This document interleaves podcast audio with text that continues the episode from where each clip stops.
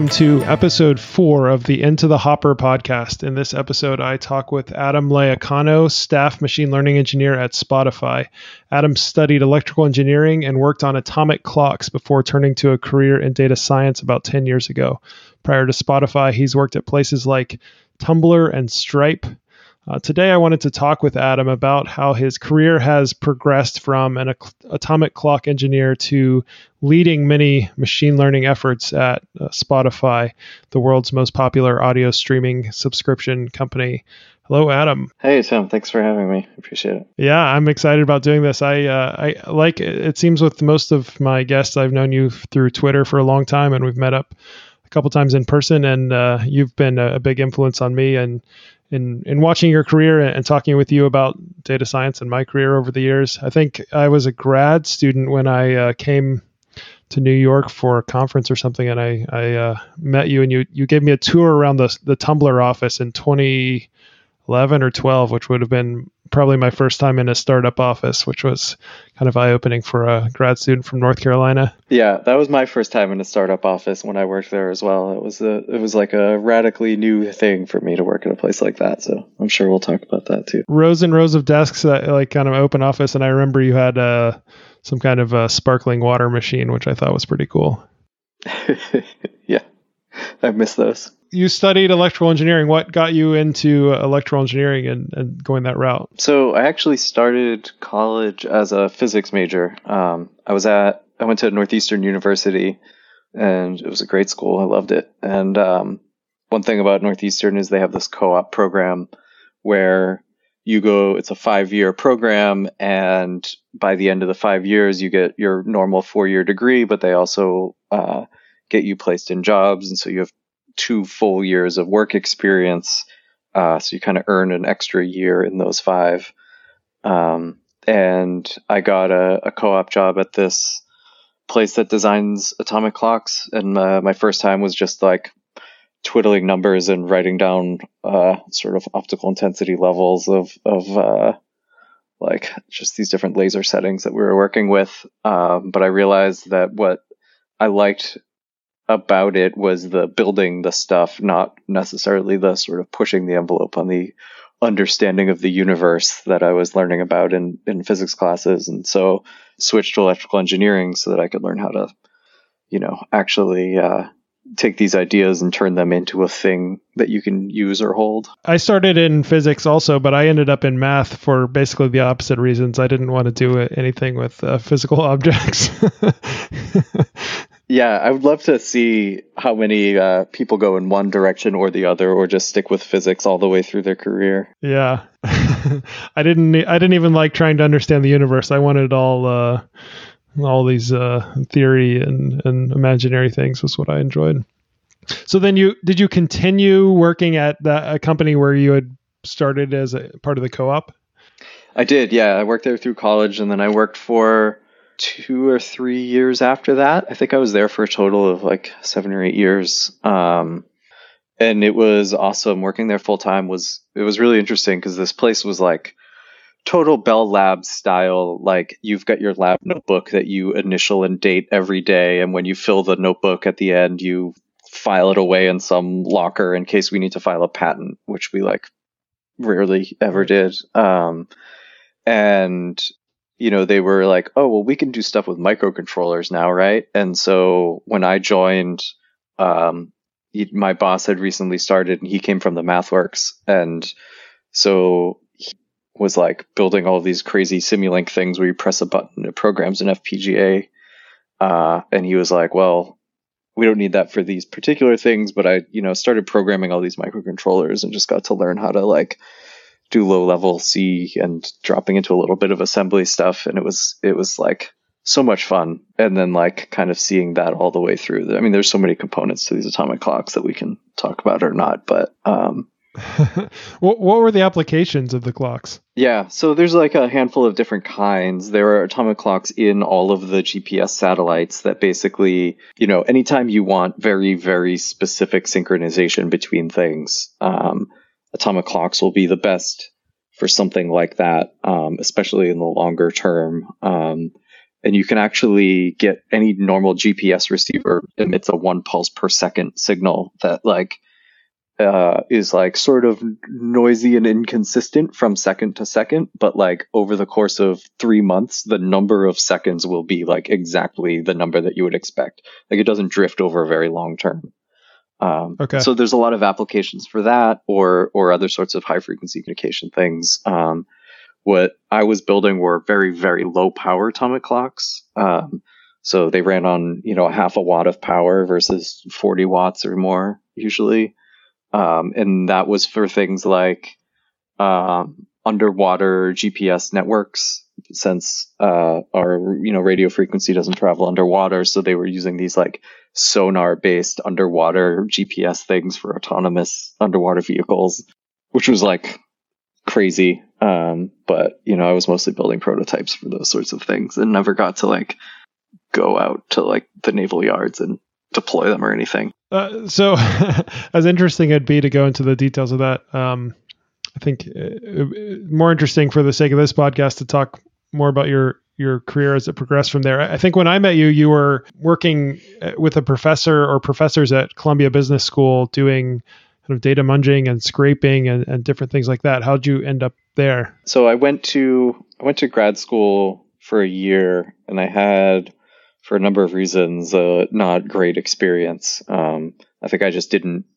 Uh, my expectations were not aligned with reality. I thought I would just take some classes and whatever. Um, and and was never really part of a research group and never really like fully committed to like a particular field or subject or whatever and was feeling kind of bummed about it uh, and i saw this position that opened up at columbia business school to do what basically you know the 2000 sort of 10 or 12 version of data science, which was working with professors to do on their research. Uh, and that was some of it was like gathering data and joining data sets and doing these sort of fuzzy merges to combine data sets together. And some of it was, you know, I wrote this paper and it has, uh, you know, a bunch of code and I would like to be able to run simulations using or a bunch of equations rather, and I'd like to run some some simulations using these things, and but like I don't know how to code it, or I did and it's really slow.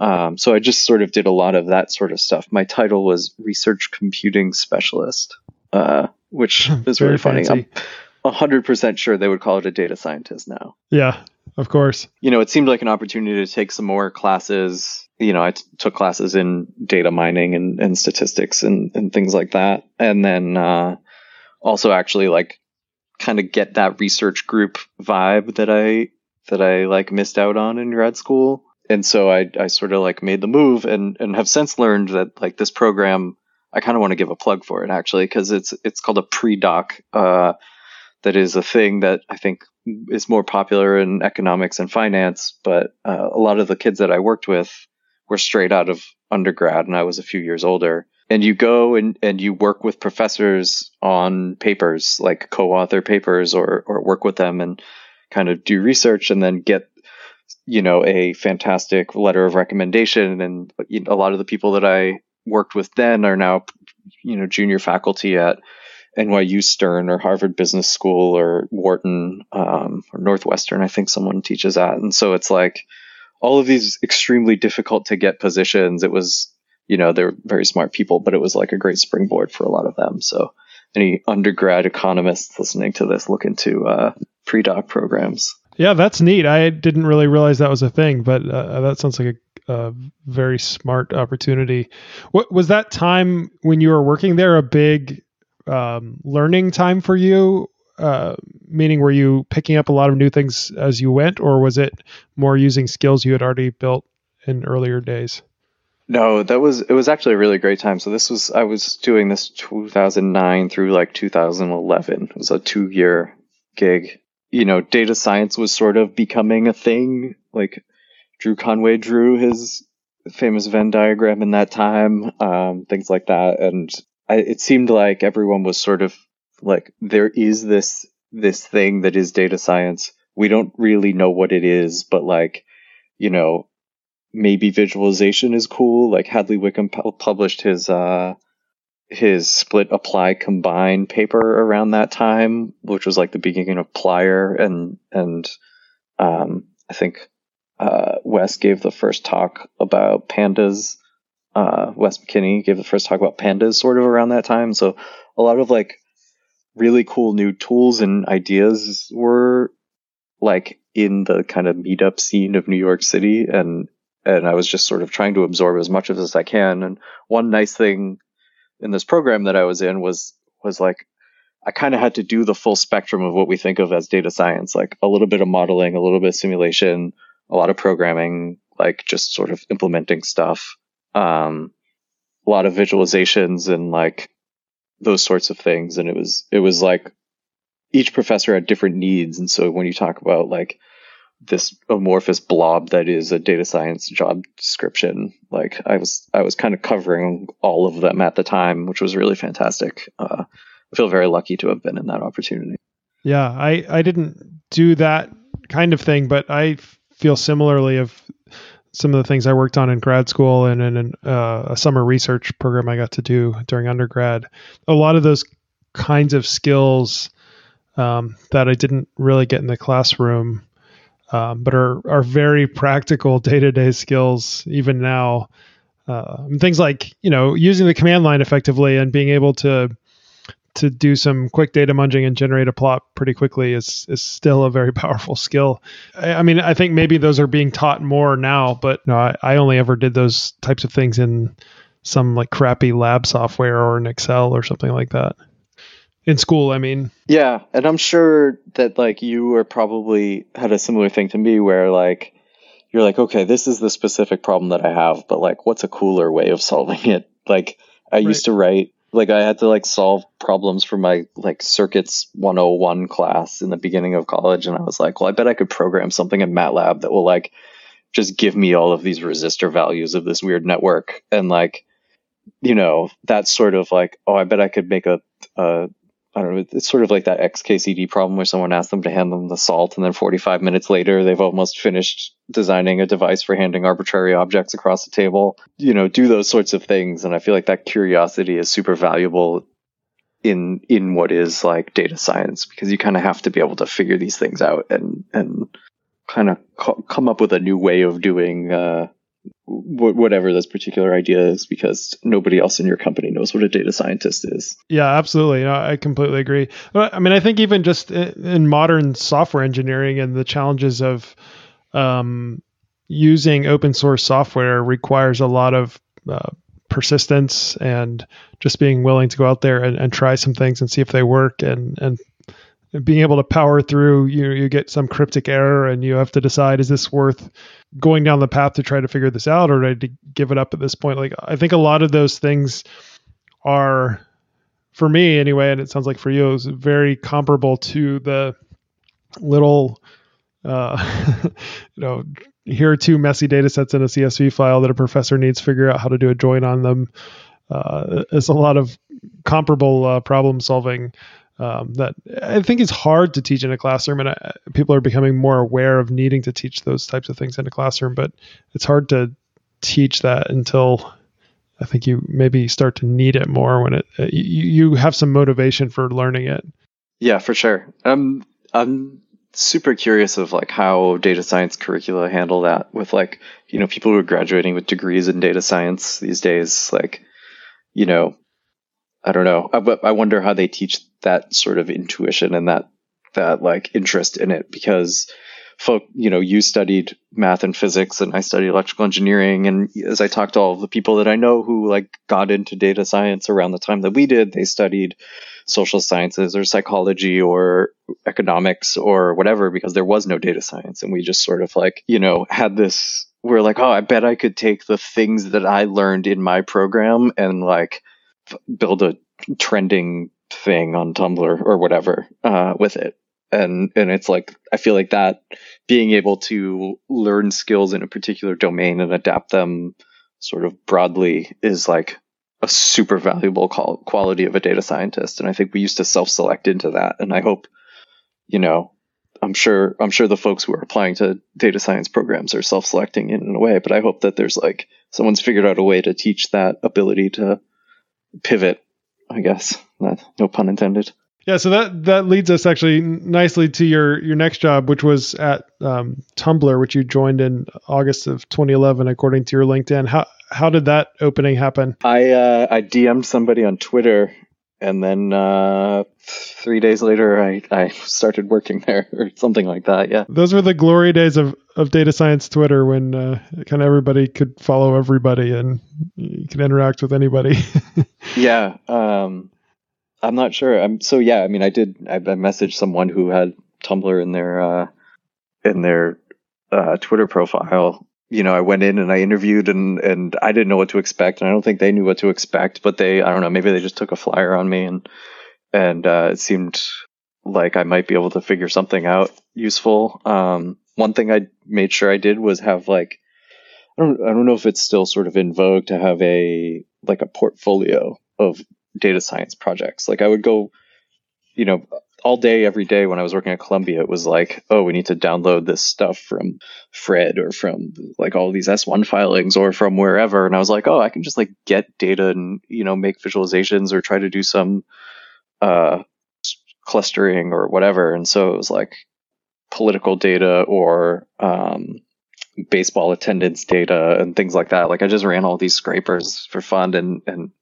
put a little blog together of like just little projects. Um, and I, I like to think that that was sort of like part of my, uh, you know, like why they, they thought I would be a good employee. I like remember getting there on day one and our VP of engineering, uh, ran me and the one other new hire through like how the Tumblr stack works and my eyes glazed over. Like I didn't know like what a, you know, an MVC stack or like framework is and i didn't know what caching was and i didn't know any of these like web things uh, but like was able to figure it out i guess and they just like gave me enough rope to figure it out which was great. You know i still encourage people to do um, portfolio type things like that. I gave a talk at a we had a PyData conference here in in uh, the research triangle a few years ago and i gave a talk basically trying to motivate uh, early career and, and students um,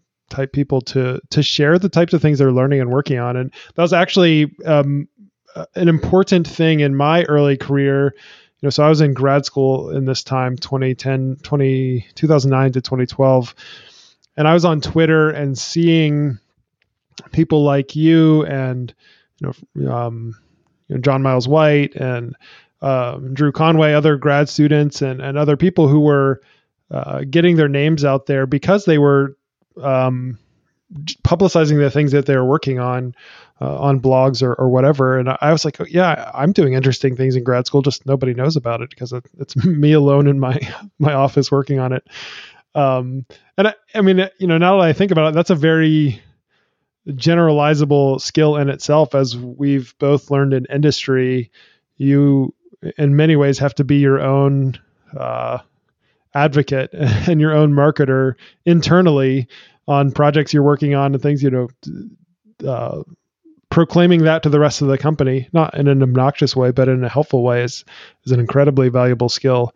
Uh, and i think that's that's worth starting early. Yeah i i completely agree. Um, you know there's there's a line i guess probably somewhere between advocating for yourself and like fully playing politics, but like, you know, like maybe the difference is like where your best interests are. Um, but like, you know, if you've, if you've got an idea that you think is very valuable and you can show the value in it, um, being able to show that value is certainly a useful skill to have for, for engineers and for really everybody. Um, and whether that's presentations or talks or prototypes, uh, or whatever, like being able being able to do those sorts of things is super useful and like if you're if you're starting early then like being able to do that on just a blog is like a great a great place to start. Nowadays, it's not a blog. You make a Streamlit app. I think is uh, is the way to go. I guess so. Yeah, yeah. You make a Streamlit, app, but then you still have to get it out there somewhere, which I guess is like a Medium post with some highly controversial title. yeah, how I uh, deployed Kubernetes on my laptop to deploy a Streamlit app. Right, exactly. Were you the first data scientist hired at Tumblr? Uh, yeah, yeah, it was. Um, and I'm not really sure what made them decide that they needed a data Okay, scientist. that was my I next question. So yeah, I think with every so it's a social network, which means like there's two things that are super important. One is some sort of recommendation or discovery, whether that's uh, you know discovery of new blogs for a person or whether that's uh, like trending and things like that. Like whether you surface trends externally or just have them internally, it's like good to know sort of like what people are doing on your network. Like it's a pretty useful thing. Um, and then the other one, of course, is always going to be spam or some sort of malicious activity and like getting that off the network. So, you know, I started and it was like fully gung ho on like, I can do, like, I learned about matrix factorization and like, you know, I can do a singular value dis- decomposition on this like huge interaction matrix and like start doing some recommendations that way and, uh, quickly realized that like you can't just like load all of Tumblr into NumPy on my like dev box. And so I had to start learning other things, um, big data things, learned what Hadoop is. Um, never actually did that matrix factorization problem, but, uh, ultimately, like, you know, I think a lot of the times my, my concern with things is like making the worst experience better the the sort of spam problem, which like you know Tumblr wasn't exactly overridden with spam for most of the time that I was there, um, but like just getting it out of places where people go to find like good stuff was like I was like this is a problem that needs to be solved and like went out solving that. And so did a lot of sort of binary classification problems. And I know you've worked in this sort of cybersecurity and and uh, detection of bad actors space for a long time, so certainly know a lot more about it than I do, I bet, at this point. But uh, I just sort of like got into those sorts of things at Tumblr, and and uh, it was fun. It was a fun time. Um, but someone was like, "Hey, would you take a look at this thing?" That was like no OKRs, no planning, and just and just sort of got to figure it out. That's neat. And and what were some of the tools that were used at that point for big data and computational challenges? So the the most important thing is if you're gonna like analyze data is to like write stuff down. Um, and so the um, Matt Hackett, who is the uh, VP of engineering there, was like, "Hey, we, you know, we've got these databases with like Tumblr blog posts, but like there are all of these like actions that people are taking, page views and liking a thing and unliking a thing as two different immutable events."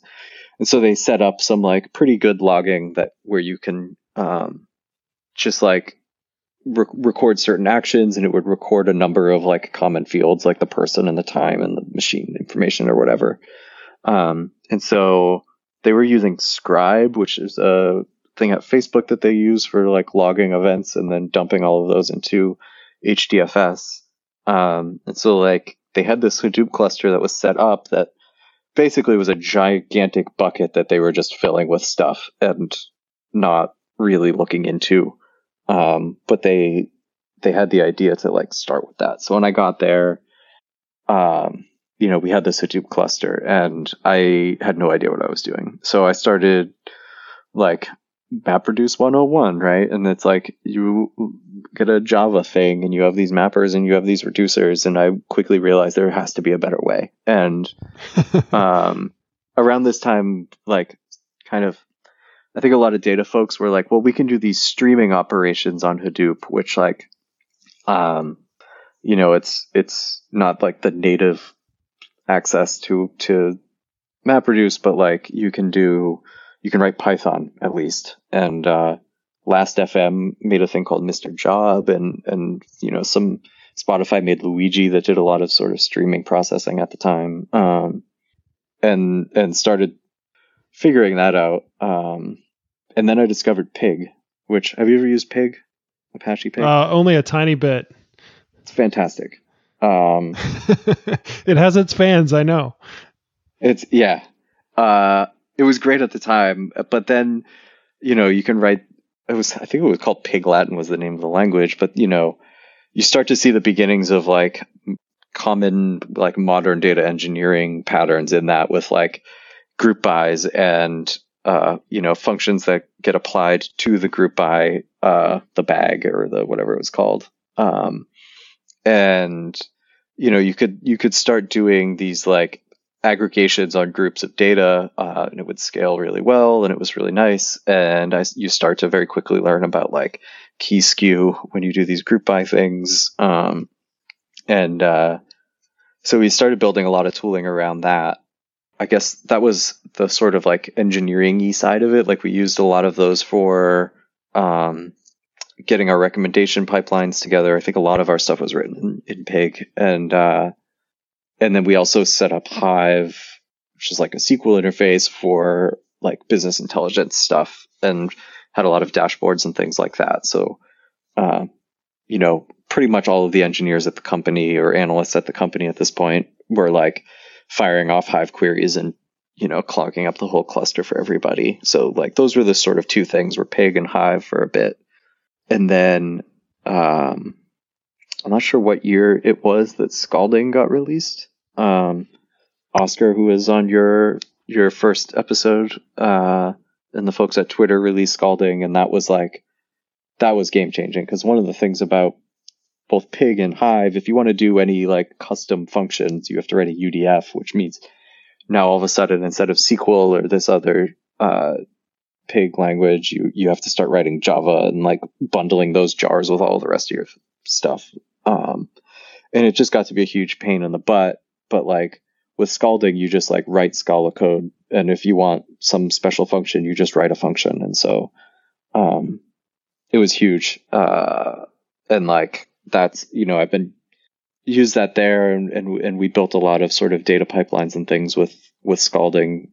Um, and like even we're doing trend detection and stuff like that in that. Um, a lot of the recommendation stuff got moved to that, and then um, you know I I guess what I my job the next couple of jobs after that was using Scalding for a long time until now we use Scio at at uh, Spotify, which is like a similar API over Dataflow, which um, we don't we don't need to jump that far ahead, but like yeah, so those were really the tools. But then for detection of fraud and things like that, we used Vowpal Wabbit, which was uh, came from Yahoo Research, and because it could train these logistic regressions on like a stream of data, so you could pass through all of the data, and you don't have to worry about fitting it all in memory.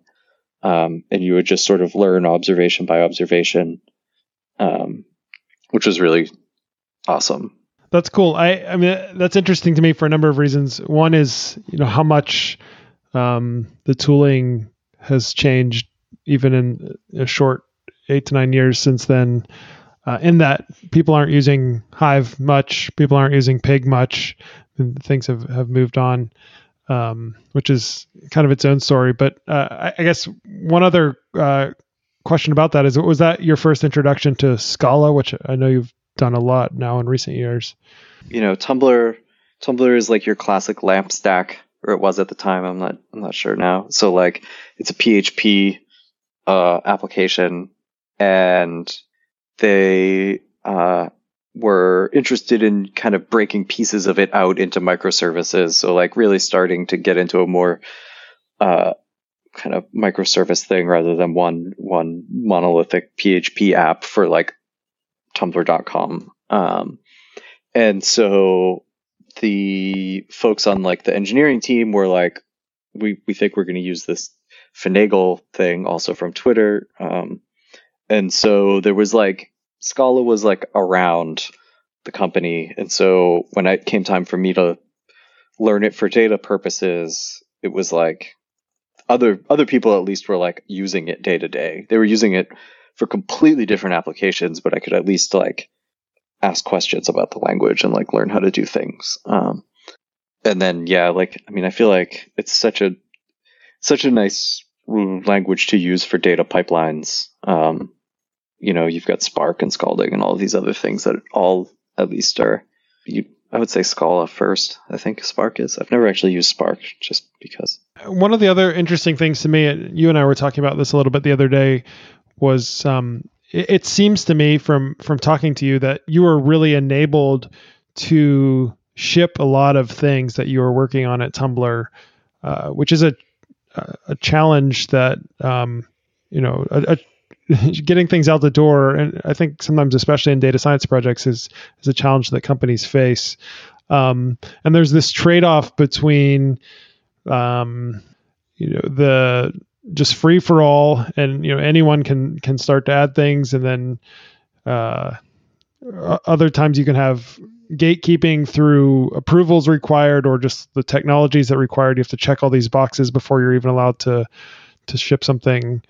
Um, or I mean, on the other hand, some companies they're so mature that they make it very easy to ship things because they have so much advanced tooling in place that's really focused on on engineers and data scientists being able to ship things.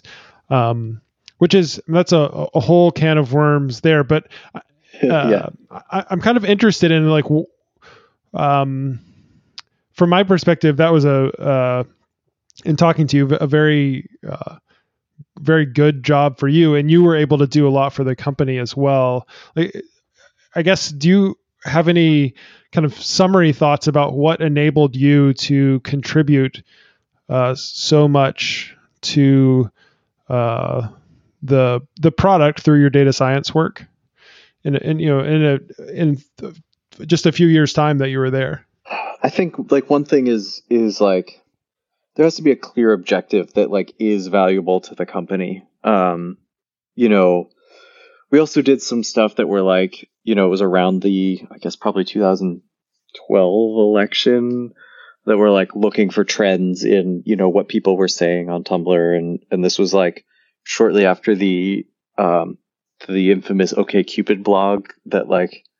I can't believe it's been 10 or 11 years or something since that thing was live, but um, fascinating blog where they just dug through all of the dating trends on OkCupid and wrote about them. And uh, I think that helped get a lot of people, including me, into data science. But like, I like it dug up it like there was a lot of hype about OkCupid because of that, but it's hard to say that like that sort of data sciencey tell a story with data thing is going to be super valuable to every company. So, right, you know, one thing at, at Tumblr where they they were just like spam's a problem, like people are complaining about it.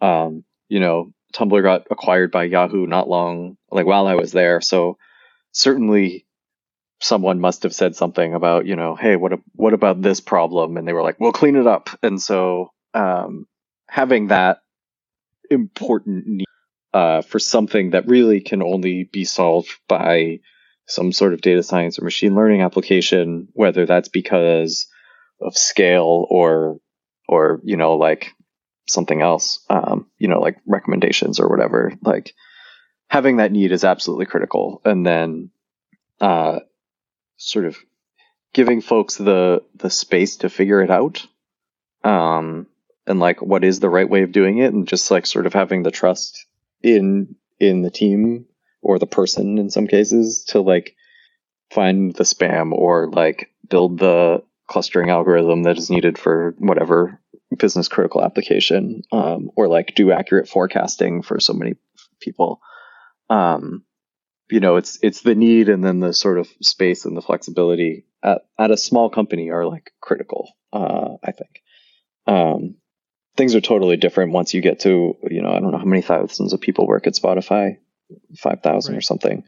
Um, you know, you can't just be like, "Hey, go figure it out." Um, right. But like, yeah, I think one of the things that we were talking about was this sort of, you know, there's like ML ops as a field that is all about sort of data tracing and, and reproducibility and making sure that your models are all evaluated properly and against the same data sets. And that is all like super interesting and necessary. You know, certainly more necessary at places like when I worked at Stripe and, you know, there were dollars involved and not just like teenagers' websites. No offense to the teenagers of Tumblr, but, uh, you know, it was a little lower risk and getting any sort of model out there, however you could, was more valuable than like some perfectly analyzed, uh, robust, scalable, reproducible system. Like at Spotify, where I work now, like that is very important, and we have the scale and the ability to do that. Um, but I like one fear that I have is that people are like, oh, well, I can't do a machine learning application because I read, you know, this book on ML systems or I, you know, read these blog posts about, you know, ML ops platforms. And like, if I'm not detecting the training serving skew of my data set, like I have to do that before I can even put a model into place. And, you know, I think the answer is you probably don't need to do that right. most of the time. Yeah, absolutely. Well, uh, your time at Tumblr only brings us up to 2004, um, so we have six more years of your your your career to hit. So, um, so from Tumblr, you joined uh, a company that um, was somewhat short lived, from what I understand, called, and that was uh, on LinkedIn. You call it some, but that was what was known as Project Florida most of the time. Is that correct? Yeah, that's right. Um, so what? I didn't what was know that, that it was company about? Be- uh, so we were building our. You know, it was a hardware and software thing, and it was like a bunch of folks from New York City startups, um, and like one of probably the best team I've ever worked with. Um, just wonderful people all around, and and just super brilliant, and had uh, this this idea was a lot of it kind of lives in what the Apple Watch is now. Actually, we were building, um, you know, a, a, heart rate monitor that you wear on your wrist, and um, we can sort of we were able to get it to identify when you're stressed and identify activity and see how your heart rate recovers from a certain amount of activity, and uh, could tell when you fell asleep and woke up, and could analyze your sleep. And this was all from like accelerometer and, and heart rate data um, and you know the the sort of goal was, and I think the a lot of the inspiration for the company was, you know, just because you're like have a low BMI doesn't mean you're necessarily healthy. Um, you know, I think a lot of people right now in the world are just sort of stressed because of whatever coronavirus induced situation they may be in in their in their daily lives and you know well while you may look fit you might have uh, like other detectable preventable uh, sort of health conditions, and if we could sort of help help identify them and steer people towards uh, maybe a better lifestyle, whether that's food, exercise, stress, sleep, something. Um, sure. You know, we were trying to do that. Um, one thing I learned there is that hardware is very, very hard, and uh, so that com- you know we built some prototypes and and our software was working pretty well. Um, for detecting all of these things and and you know we're working on the product of how do we nudge people to do things and had some really fascinating like machine learning sort of ethics questions uh, like you know do you ask someone if they're pregnant or not or do you ask someone if they are or were or used to be a smoker? Um, and like do you trust their answers? Um, and uh, you know a lot of other like really interesting things of like do we want to take do we want to use certain signals in our models or not? Um, because these are like highly personal about a person sometimes. Um, and like if we really need to ask it then we then we have to justify it otherwise like let's not let's not like dig too deep into these people's lives if we don't have to so what what um types of things were you in particular doing there? building models or or what? Um, we so I was working, I guess, a lot on streaming infrastructure for like, uh, I guess it was more sort of on the model inference side. Um, you know, we had folks who I guess I did less of the modeling there, um, and less and less as my career goes on, probably. Um, but it was it was everything was built on these streams of heart rate data, and so we had to like aggregate them up and extract the features that we needed for the model um, in order to make predictions. Uh, it was I forget a lot of the like real details of what we were doing. We were using Apache Samza. Yeah. Um, oh, there were a lot of like fun engineering challenges there with like connectivity issues um, and like you know time series arriving out of order and things like that. Just like restrictions that we got from like the hardware itself. Um, and it was so like figuring out a lot of those sorts of things was like super fun to work on. And, I, and that company didn't make it, um, which is probably a story for another time. But from there, you joined uh, Stripe, and uh, which is you know a company people are pretty familiar with as a machine learning engineer.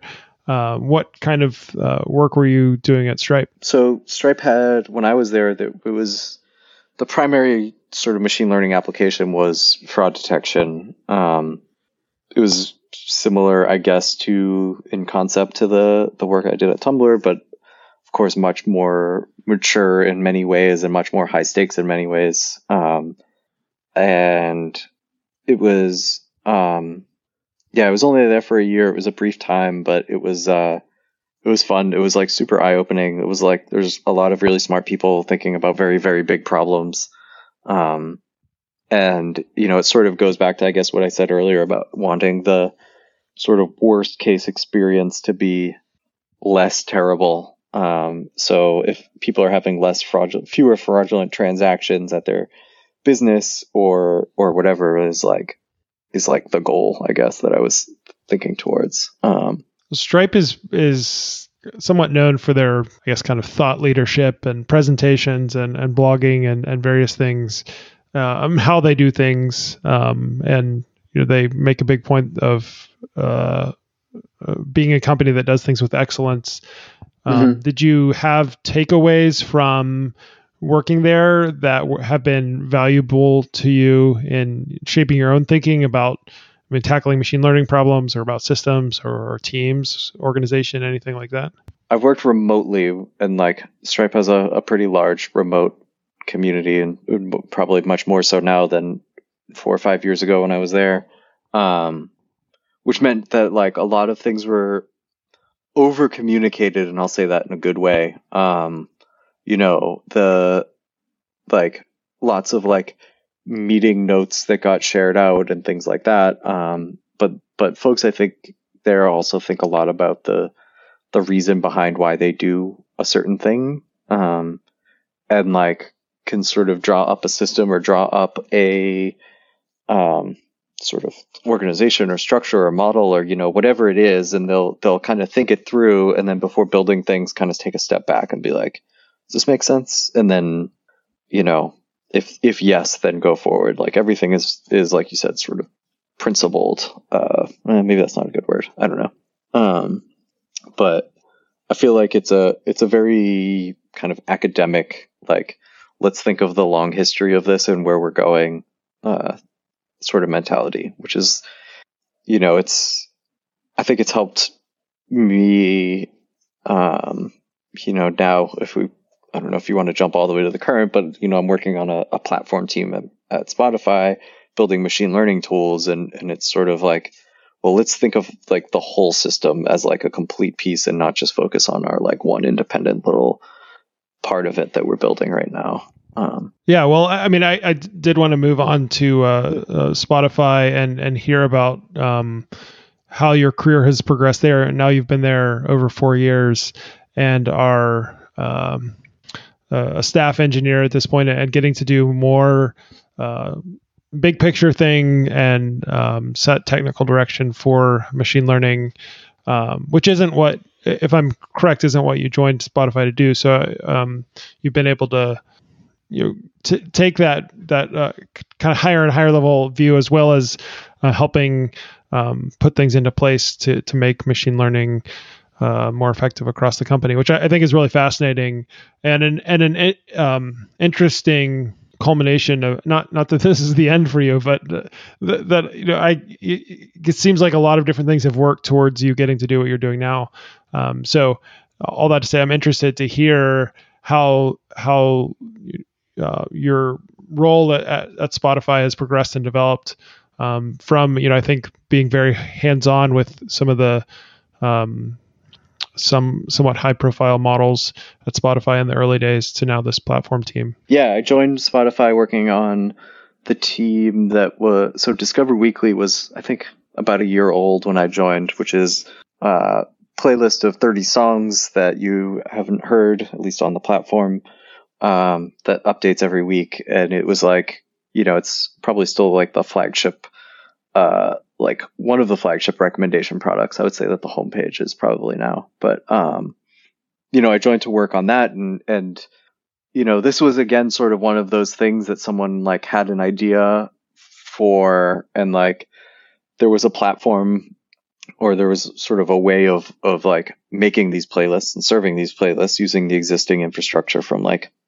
Spotify and they were like, "Well, what if we make a new playlist every week and update it for everybody?" And you know, we we we're fiddling around with this model and we think that this is going to be really cool. And they like made it for employees and some of them loved it and some of them hated it. And um you know, it sort of goes back to this like uh giving people the flexibility to like play around with machine learning ideas and and um you know as long as there's like a business need like we need to be good at recommendations then like having having a, a broad directive but letting people fill in the details the, with you know the the tools that they know and the things uh, that they kind of are best at um, is really great and so discover weekly sort of came out of that and um, i remember hearing our ceo one time talking about somebody asked him a thing that he that had changed his mind about working at Spotify, and he said that he was really skeptical of Discover Weekly. He thought it was a stupid idea, um,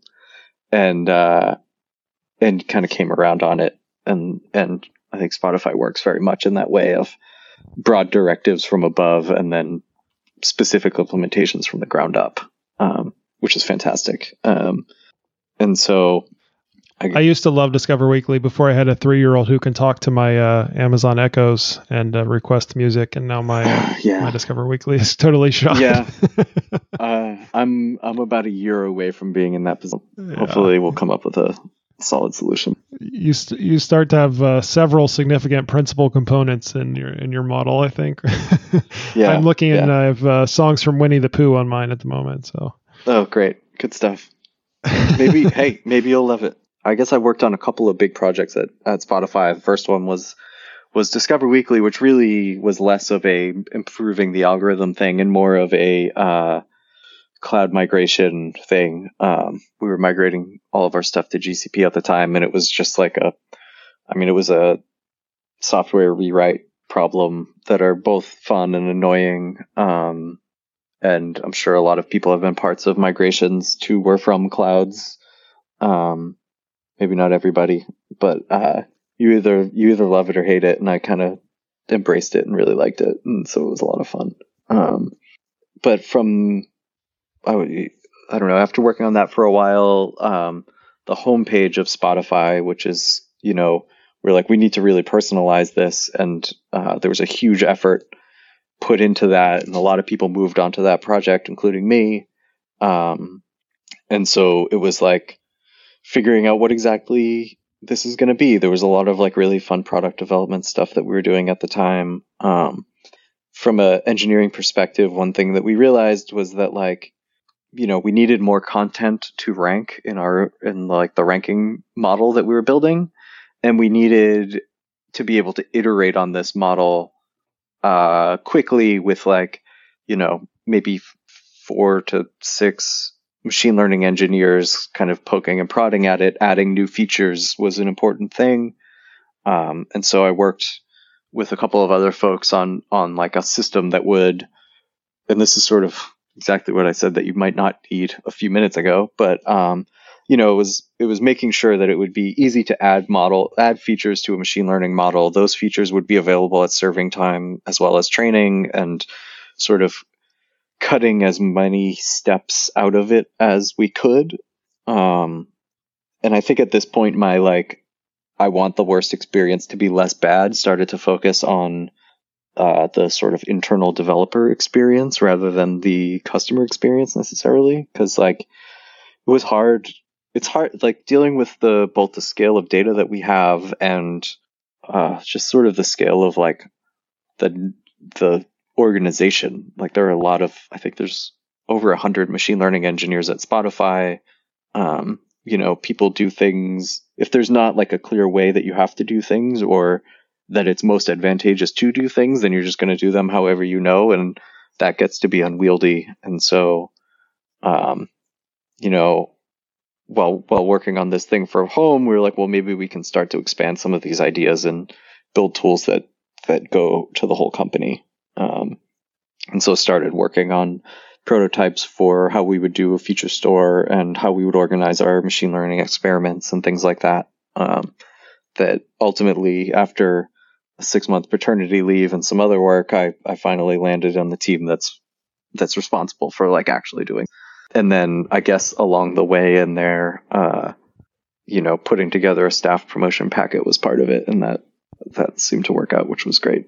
So, what does that look like for you in the in the day to day? And I, am sure no two days are are the same, but um, what does it look like from the perspective of being a staff engineer, uh, as well as being on this platform team, not working on modeling projects and things, but on on, on tools for others?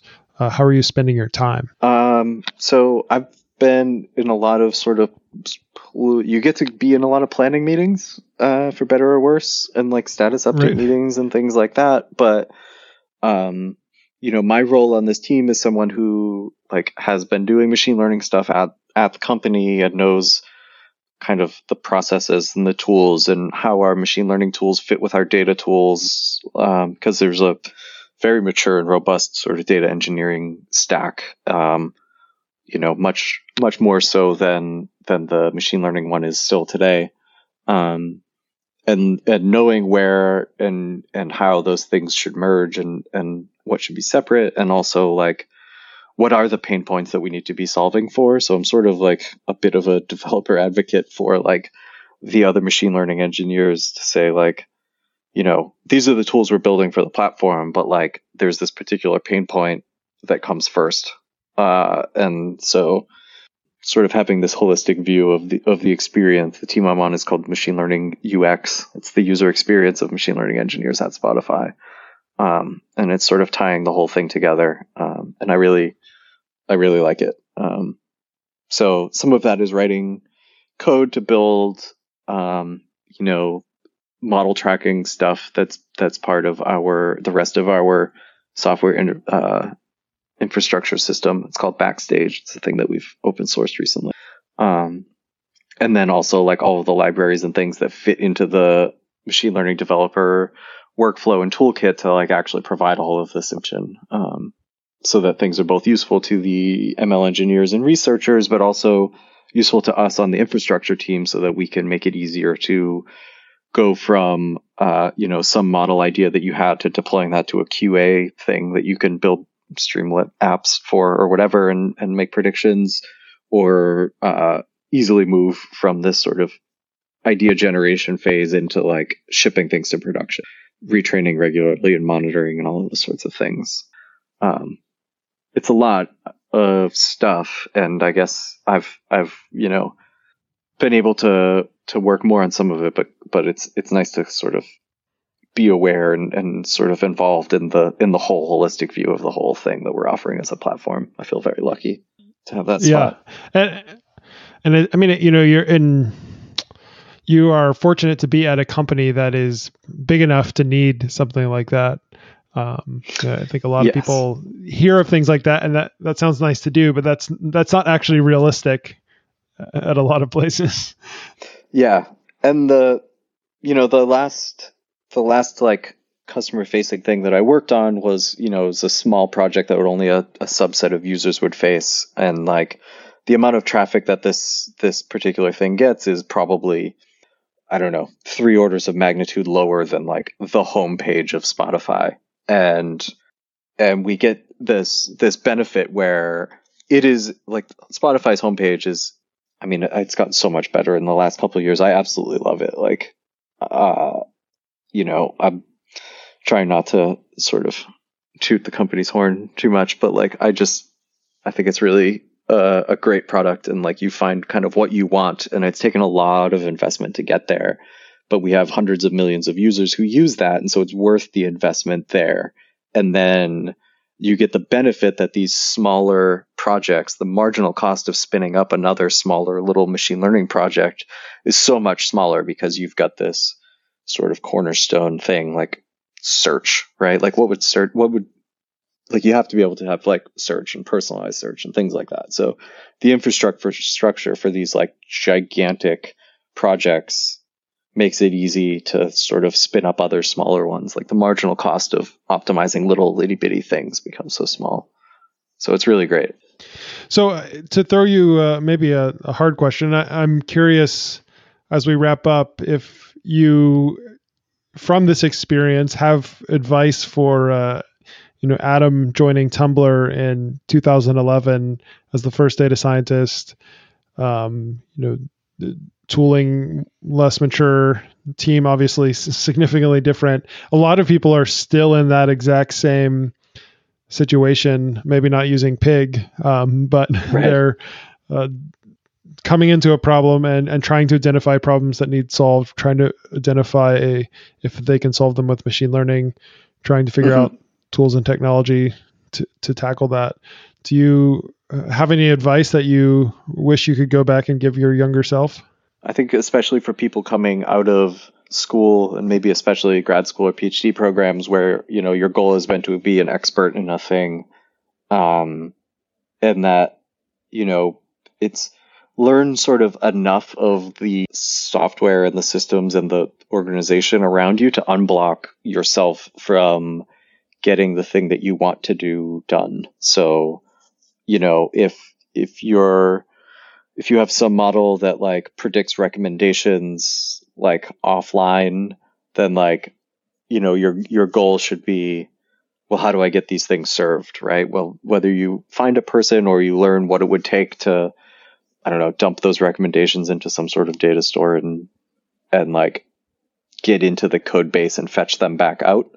Uh, that's a pretty specific example, but like whatever it may be where you're like this is the limit of like like you can't just throw a model over the wall as they sometimes say. Like you have to be able to get through and at least know enough about what is difficult and what is going to be easy and like how you can kind of clear your own path so that the thing that you're the most interested in or the most knowledgeable about like can actually see the light of day and like get built and shipped um and uh you know usually that means learning well i mean a lot of the times it means doing more of the stuff outside of your expertise than like the expertise itself. Like becoming a, more of a generalist is going to require learning a lot more uh, of the things that you haven't been studying or doing for the last five years.